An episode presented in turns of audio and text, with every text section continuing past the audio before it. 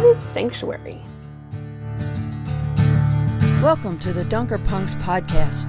If you have ever been bored in church, we have a treat for you today. Think about what would be the most exciting, fun, and relevant way to worship God as you follow Jesus' teachings on the Sermon on the Mount. While you're thinking about your ideas for a very different kind of church, here's Jacob Kraus singing about being a different kind of person.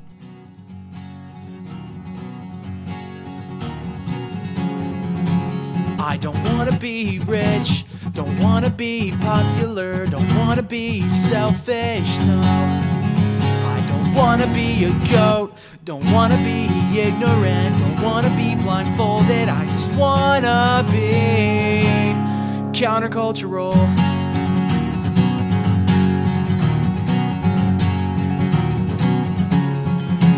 I don't wanna be violent, don't wanna have a vendetta, wanna be vengeful, no.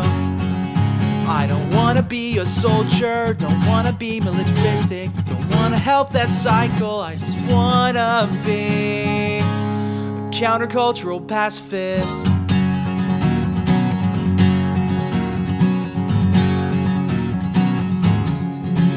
I don't wanna be a racist, don't wanna be a capitalist, don't wanna be sexist, no. I don't wanna pass judgment, don't wanna hold grudges, don't wanna be hateful, I just wanna be a countercultural, pacifistic, unconditional lover.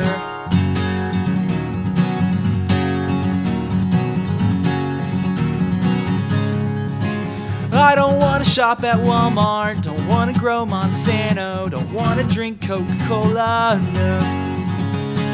Wanna burn petrol, don't wanna eat perfect fruit, don't wanna feel guilty, I just wanna be a countercultural, pacifistic, unconditionally loving organic gardener.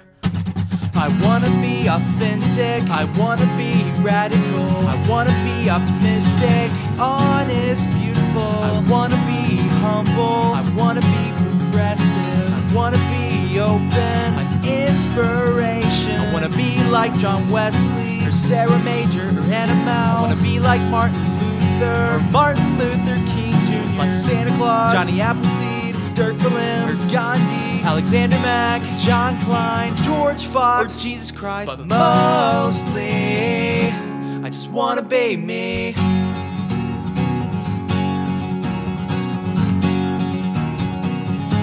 I just wanna be me. Have you decided how you would do church? Today we have Elizabeth Swenson of Olympia, Washington, sharing her journey to form a different kind of church. And she interviews a veteran of church innovation, Ryan Braught, founder of Veritas Community in Lancaster, Pennsylvania. Between them, you will hear of innovation and struggle, plus risk and reward.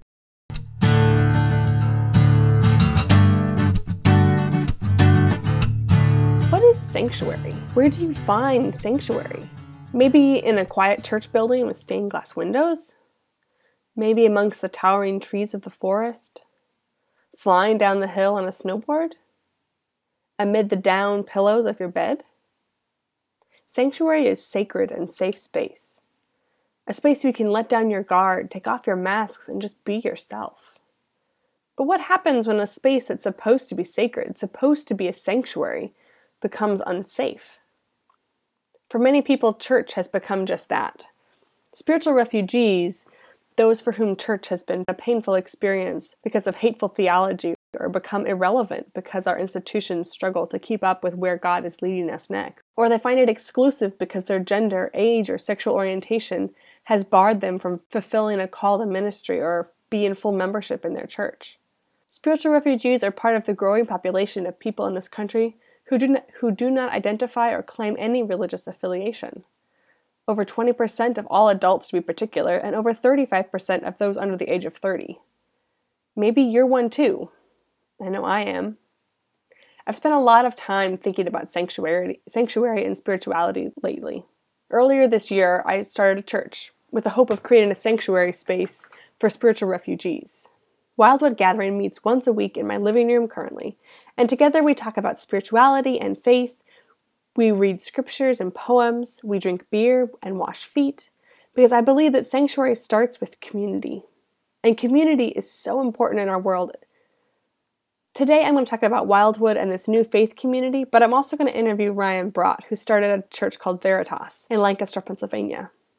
There are several other new churches or communities of faith that have started in the Church of the Brethren recently, particularly in the Chicago area, and I really hope to be able to share their ministry with you all in a future podcast.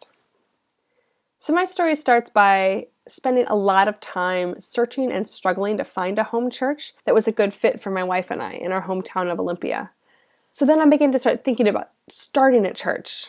But I was really adamant for a really long time, as a lot of people are, that I did not want to be a pastor.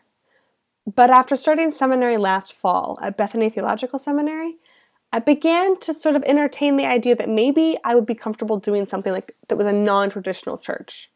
And by the end of 2015, I found myself writing a proposal for a new church plant to the Pacific Northwest District.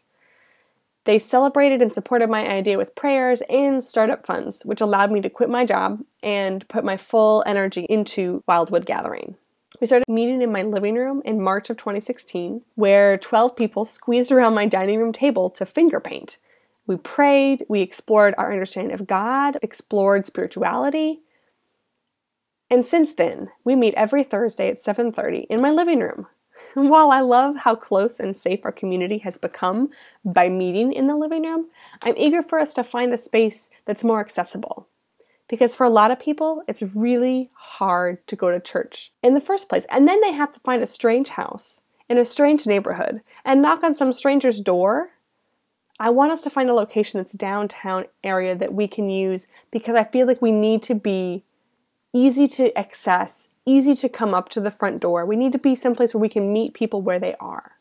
Because we really try and remove as many barriers to participation as possible, including recognizing that a lot of the language that we use in church has become trigger language for some people. Just as the painful memories of victims of physical violence are triggered by words or locations or actions, many people who have been victims of spiritual violence are also triggered by the language we use in worship, the ways that we pray, or the spaces that we meet in. We believe that it's really important to recognize that there are many names for and ways to understand God. And so we try to use inclusive language when we pray and read scripture. We also value the diversity of experiences we all bring to the scripture. Through each of our own lenses, we can illuminate another facet of the biblical narrative, and by bringing them together, we can more fully understand God's message. But we also know that God speaks to us in many ways in nature, in poetry, in music. God is still speaking, and we seek to tune our hearts and ears to hear God's message today. But Wildwood Gathering isn't the only one doing a new thing. Churches all over the country are exploring what it means to be church in new and creative ways. House churches, dinner churches, churches that are meeting in bars and restaurants. It's amazing to see the ways that people are getting creative and innovative with creating communities of faith. Six years ago, Ryan Braught started Veritas in Lancaster, Pennsylvania. At a recent Church of the Brethren conference, I had the opportunity to sit down with him for a bit. So, thank you, Ryan, for being willing to sit down with me. Um, no problem you want to do a quick introduction of who you are sure. and how this, what you do? And... Sure. Um, my name's Ryan Braught, and I pastor a church plant called Veritas in the city of Lancaster, Pennsylvania. Uh, it's been around for about six and a half years, and uh, I have a family, a wife of 19 and a half years, uh, a 17 year old Chinese exchange student who lives with us. Um, my son Caden is 12 and my daughter Trinity is nine. Um, so that's kind of the family, what I do for a living. Awesome. So you started Veritas six years ago? Yeah, in uh, 2009. What what led you to do church planting? What was your initial sort of vision, dream? Like, how did you get into this crazy world? uh, I mean, so there's the long story, and then there's the one that like I could tell in like two minutes. But so basically, a lot of it was through. Um, I was on staff at a traditional church, and uh, had a heart to connect with a, a people who think differently.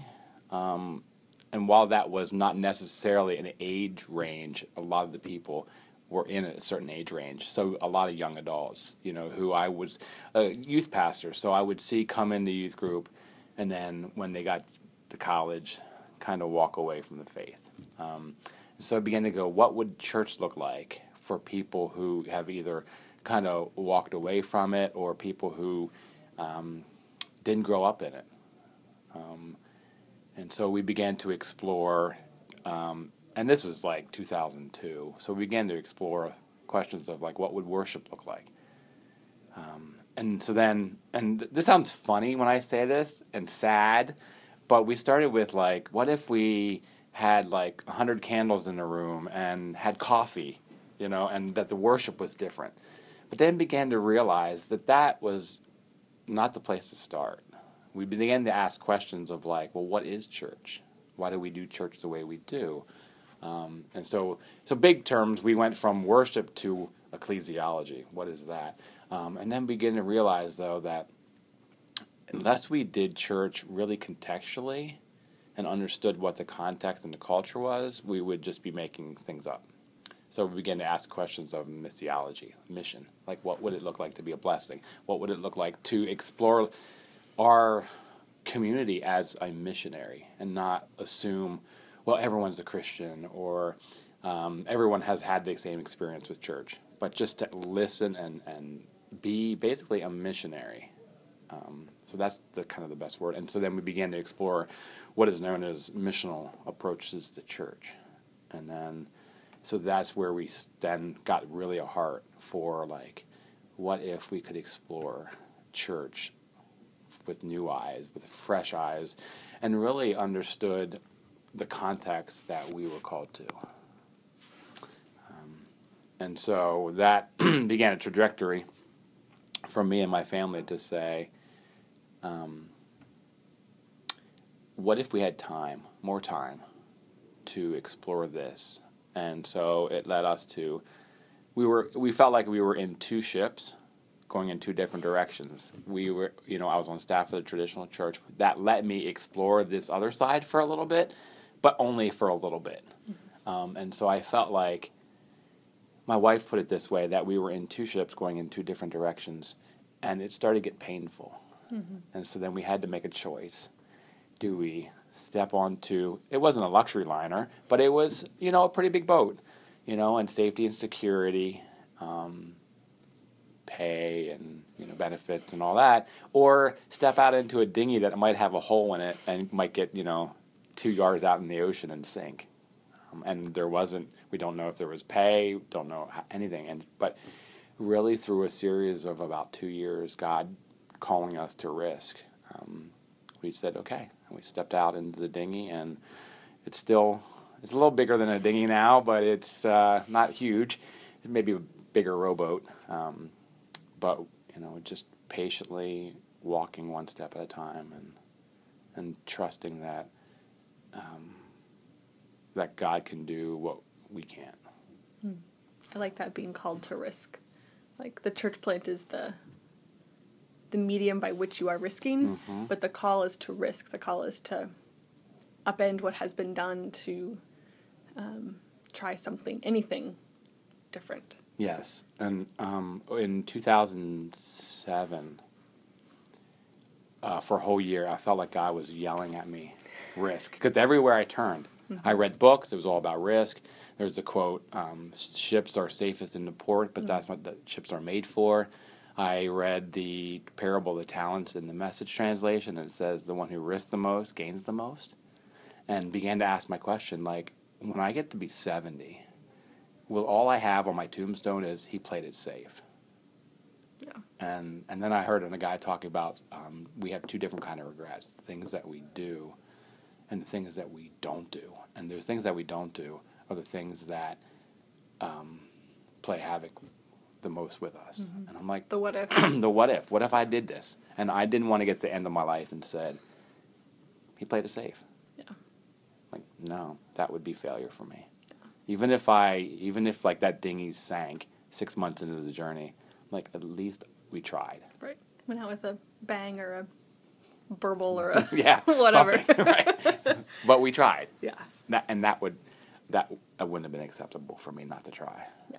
Um, and it and it's not been easy. Like I'll never forget Mother's Day of 2009.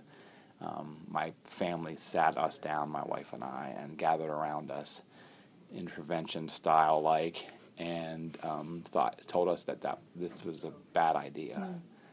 Um, and I'm like, well, thanks for your concern, um, but this is God made it clear multiple times over years that we were supposed to do this, you know, and we decided to do it anyway. And you know, it's been it's been one heck of a ride. You know, I don't regret. If it ended up tomorrow, I wouldn't regret it. Yeah. So yeah, there is something um, before I did it before I did Wildwood, I spent maybe two years trying to get anybody and everybody who I thought might have a gift or an interest or a spark in church planting to come to Washington and start a church. and I got my sales pitch down so good, yeah, yeah. and it wasn't until I realized that I was not listening to my own sales pitch. I was like, crap. Yep, yep, yep, yep, yep. and and if it if it fails, it fails. Mm-hmm. What what's gonna you know like I think, you know you're a little bit older than I am, but we're in a same sort of general generation, and we don't seem to have the same fear of failure that the generations before us have. Right. And maybe it's our age. We're on the younger end of things. We have more life in front of us, so we have more time to recover from a failure. Um, I'm, I'm older than you think I am. But just, I mean, I'm thinking of like, you know, the boomer generation. Um, and Mm-hmm, Right. if they were to risk the way that we're risking, they're Right. risk, maybe they're risking a whole lot more. Mm-hmm. Um, but I, I wonder how this ability to think outside the box, to embrace risk, right. would change the way that we do church as an institution. Mm-hmm. If as a denomination we were able to risk. Right, right. Um, Because we're so worried about the what if we fail. Yeah. If that's the worst thing. But then we lose the imagination to dream. Yeah. And I feel like if we don't do anything, we're going to fail. Right. If we do something, we might We- fail. yeah, exactly. but we have that's the only option we have Yeah. to not fail Right. and Right. you know Mm-hmm. why the hell not Right. um when you do you think of what you're doing as emerging ministries or is it something else Um, no, not really. Um, we we try to eschew labels, you know, but then you can't. I mean, it's like you, we might say, "Oh, well, we'll push them off," but then people kind of say, "Okay, well, this is that or whatever." You know, I mean, we what drives me is a lot of the missional conversation. So we would, I would consider ourselves a missional church um, that hasn't even gotten close to arriving, which I mean, we never will, but you know, about see, again, seeing the culture has changed. Even like people go, "Oh, you live in Lancaster. Everyone's Christian, and every church is everywhere." And I'm like, "No, actually, it's you know, like my church planting coach said, it's uh, seventeen percent churched in Lancaster County, which is under the national church average. So it's not the Lancaster County people think it is. Um, and so we need, even in Lancaster, we need churches that are perce- seeing the culture differently than assuming it's just this Christendom, because it's not. And we are no longer at the center of the town. And I say thank God because we were never designed to be there anyway. Right. We always function best on the margins. Yeah. Um, so we would be a missional church and try to try try to dream of like a community of people who see themselves not as um, purveyors of religious goods and services, or I just come on Sunday. But what would it look like to live in such a way in my neighborhood, at my work, wherever I am, that I'm a missionary, um, seeking to be about God's kingdom, and like what would it look like? And I, I've said this a lot of times. We li- we our space is on this road called King Street, and I said, what would it look like if, if literally the prayer that Jesus prayed, "Your kingdom come, Your will be on earth as it is in heaven." What would it look like if heaven touched down right outside of our space? What would that look like? Then that's stuff that we need to be involved in, you know. And so, you know, refugee work, um, creating beauty. Um, that's why I mean we have our art gallery It's engaging with beauty and truth, You know, there's some questions that come up in art, theological questions um, that a lot of artists wrestle with. You know, and so giving them a, a place to work that out. Um, but just living in such a way intentionally, um, being a missionary. And I know that there's so much baggage with that word, with, you know, um, colonialism and all that. But I think too often we go, oh, yeah, missionaries are people we send somewhere else, versus like, no, wherever I go, I'm a missionary. And I want to see this world start to reflect what heaven's like. Yeah. We've spent so long focused on making disciples. Mm-hmm. And disciple to me seems much more passive.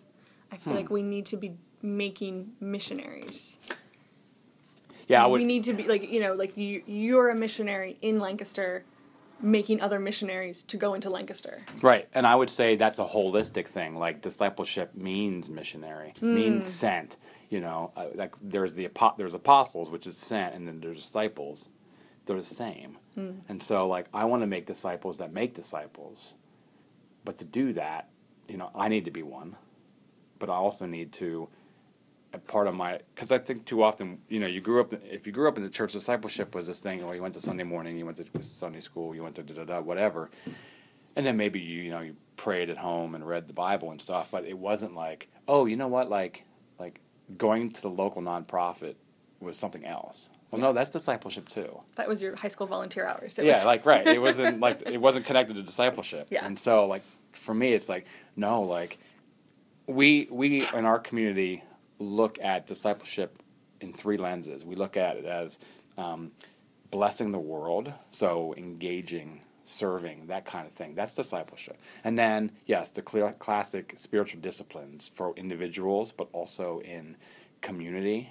And so like worship, um, prayer, we're actually developing a discipleship plan that encompasses like sizes of groups. So like groups of three and four, praying together, and, and, and community groups of like you know five to twelve, and then other larger groups. But then also sharing life together, and community and relationships, and saying we need each other desperately. Yeah. And so the that's how I see discipleship playing out hmm. in all those things versus like it's just this one part. And so then part of our discipleship is to go be missionaries. Hmm. I like that broader understanding of discipleship much better than the, the understanding that I sort of grew up with, or I feel like Middle America Church Right. talks about. Discipleship is something you sort of you're a disciple if you come to church on Sunday and go to Sunday school and tithe appropriately, Right. and that's that's what all you have to do. It's not as easy as that. right? It shouldn't be as easy as that. No. Um, what's next? What's your next project? What are you like excited? What are you excited about? What am I excited about? Besides the Sabbath that I, Sabbath rest that I get in a year, which you know I would encourage. You know, I've been at it twenty years without a break, and when the when our leadership gave uh, approval to take Sabbath, I was like, I got really excited about it because I was like, yeah, I, I need it. So I would encourage like anybody, especially church planners, because you just go and go and go, and then you realize you wake up one day and you realize you got nothing left Yeah. But uh, I've been asking that question, like even here, like what is next? What's the dream? And I think part of it is actually to help me get back to that place where I can ask the what ifs. Like I wonder sometimes if I've gotten so caught up in the minutia of you know preaching every week and just you know making it happen that I've lost that ability to go back to before the church plant and dream. You know, I want to ask the what ifs and big, big what ifs. Because I think too often I go to God and say, God, can you just do this one little thing? Mm-hmm. Versus like, God, like, let's dream big. You know. But I mean, some things that are really exciting is my heart beats for the outside engagement with the world. That's what drives me, and so that's what drives my some of my people nuts. Because I'm always like, let's get out there, and they're like, but we need, and I'm like, so there's a there's a holistic balance that we need to live out. Um, but some things are like one of the girls in our churches uh, works a lot in the area of mental health. So we're actually, she was like, "Can we do a mental health art show and music night?" And I'm like, "Yeah." So like in June, we're gonna have this art show all about questions of like mental health and and like the stigma that comes, especially in church. There's a stigma there, and so like trying to break that and shatter that. And so, what I mean really makes me excited is all the various art shows that we're going to be doing in the next six months. So there's the mental health one. There's one with refugee stories. There's one with um, a Mexican uh, young adult who went missing, and and so kind of raising awareness and using art to raise awareness to social issues, which I think is like is beautiful um, coming together. Um, so that's exciting, and just also like engaging with people who are hungry to follow Jesus. Um, there's a guy. He he literally started following Jesus a year ago, and he's so hungry. You know, he he he wants to attend meetings and he wants to read papers and, and I'm like, who are you and what are you doing? Don't you know you don't want you shouldn't want to attend meetings and you shouldn't want to read this stuff, but he does and he's hungry and he just wants to learn because he didn't grow up in it, you know. And he's like, how can I use my art and my music um, to be about the kingdom? And so I love pouring into him because he's like a sponge, you know. And it's just like I take him to. We have a, a network that we're part of, and so occasionally we have these gatherings, and so I'm like, "Hey, would you want to come?" And he's like, "Yeah." You know, I'll, I'll I'll I'll miss the day of work. I'll do whatever it takes to go do this, and so it's cool to pour into people who are passionate about it. Um, so yeah, those are those are some things that I'm like really excited about. I feel like I should have asked this next question before I asked what excites Ah, you. you can you know and maybe in the you can you know edit it.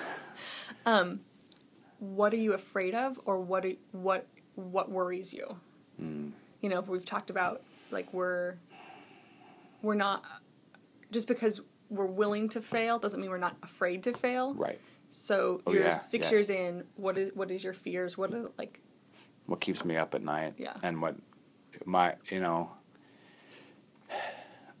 I wish I was beyond that. You know, like I wish that i wish you could tell me that you were beyond that I, yeah, I wish to say it goes away. Like, oh, we're good. No, like, and and my wife con- constantly reminds me of like how much I don't trust God. Hmm.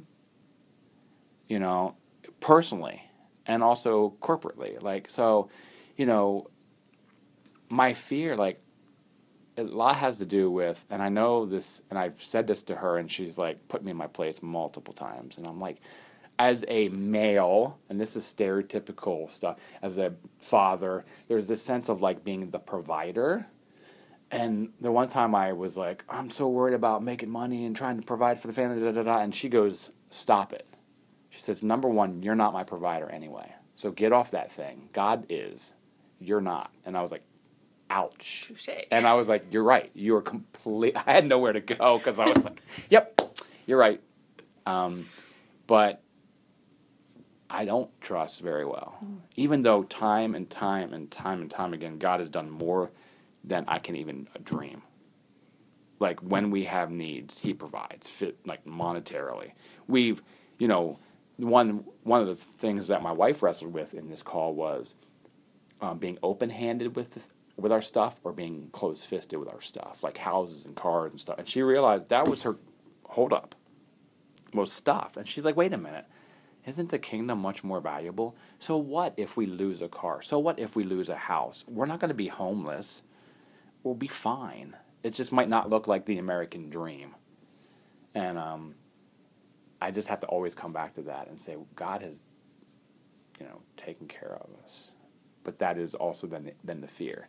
Because we, like, you know, right now we're waiting f- to hear whether my wife gets a full-time teaching job or not. And so there's always been the last six years this ca- question of safety and security and going because so that i mean safety and security and risk coming together is just like this like i want to risk i want to trust god more but i want some safety and security.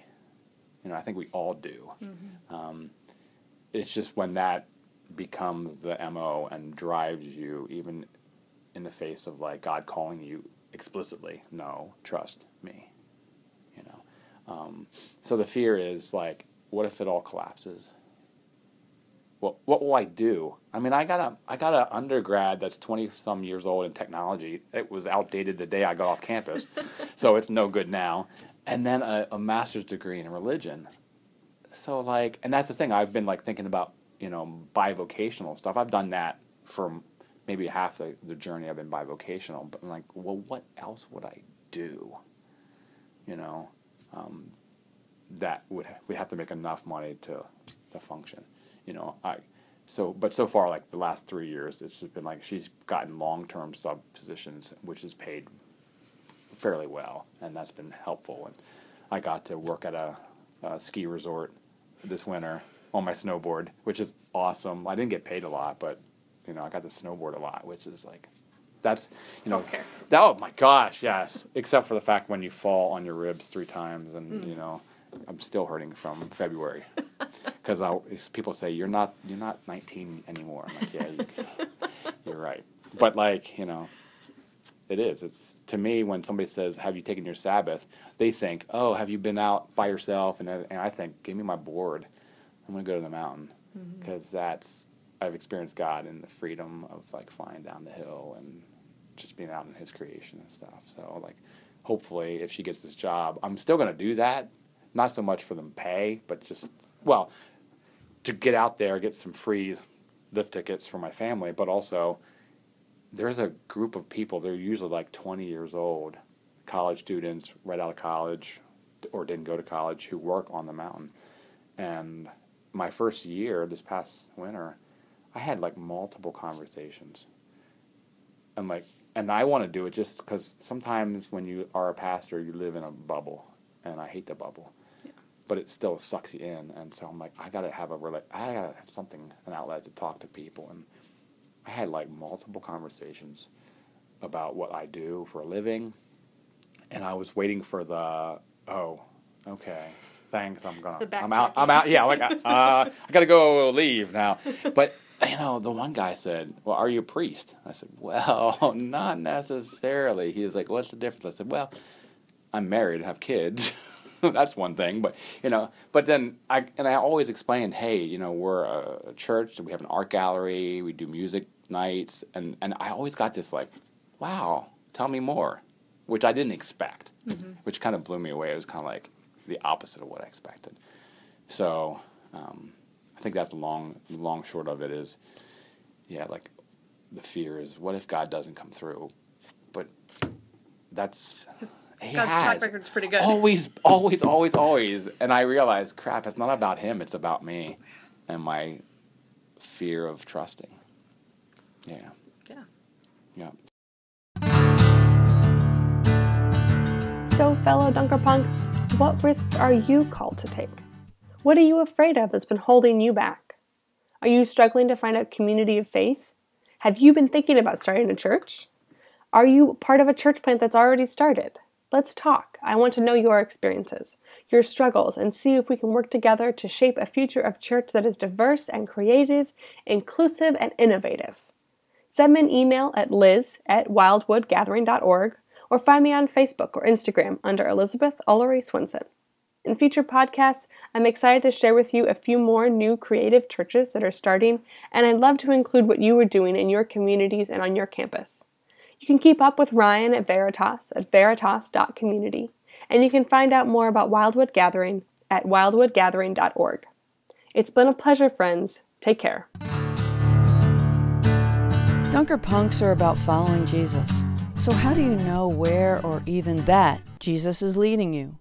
Brethren believe in the affirmation of community, that the Spirit of God speaks strongest in a community of people trying to listen. This makes church important. What I hear Elizabeth saying is that she needed the community of church for her walk of following Jesus. Yet the communities of which she knew either weren't the most welcoming or didn't feed her and nurture her spirituality in life giving ways. What a wonderful, bold move to form a house church. And you know, you can too. You hear her telling of gathering, praying, even finger painting. And then Ryan spoke of music, art, and prayer. Our worship honors God and feeds the Spirit present in ourselves and in the gathered community. This is how the church is emerging into something new, something into which God is leading many of us. Some people already have welcoming communities of faith, places that do nurture them. If you have such a place, you can participate and know you will be able to hear the guidance you need. You will get from those around you the affirmation or the challenge for how to follow Jesus as he taught in the Sermon on the Mount. And if you don't have such a place, if you feel like a spiritual refugee, as Elizabeth spoke of, consider finding others who enjoy this podcast and getting together. Talk about your challenges and your joy in following the humble one. Lean on each other. Pray. And let the community help you discern your own call to follow. And let us at the Dunkerpunks podcast help. Along with Emmett Eldred's website, dunkerpunks.com, you can use these venues to connect with others who seek community. We trust we will hear from you, whether you are seeking or offering a place to others. We can help. A little further beyond the Sermon on the Mount, in Matthew 18:20, Jesus says, "Where two or three are gathered in my name, I am there among them." May you be blessed, Dunker Punks, with two or three others to support you in your journey of faithfully following Jesus. Dunkerpunks are followers of Jesus and his teachings found in the Sermon on the Mount. We share a podcast message two times a month and enjoy the participation of a dozen or more spirited and spiritual leaders who give us words and interviews to inspire. Share your journey with us on social media you will find us called Dunkerpunks Pod. In addition to podcast platforms, iTunes, Stitcher, and beyond Pod, the episodes can be accessed at the Arlington Church of the Brethren website, arlingtoncob.org/dpp. I'm Nancy Fitzgerald, your co-host, with Suzanne Lay and Jacob Kraus, our talented audio editors. Jacob's original music complements the show. Until next time, when Laura Weimer shares her activism with Arlington, Virginia's Offender Restoration Program, look for Dunker Punk's podcast at annual conference if you are there, or maybe we will find you.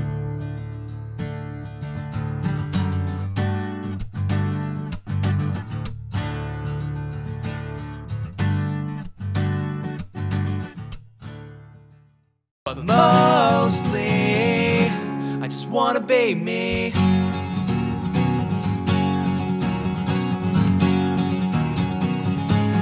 Just wanna be me.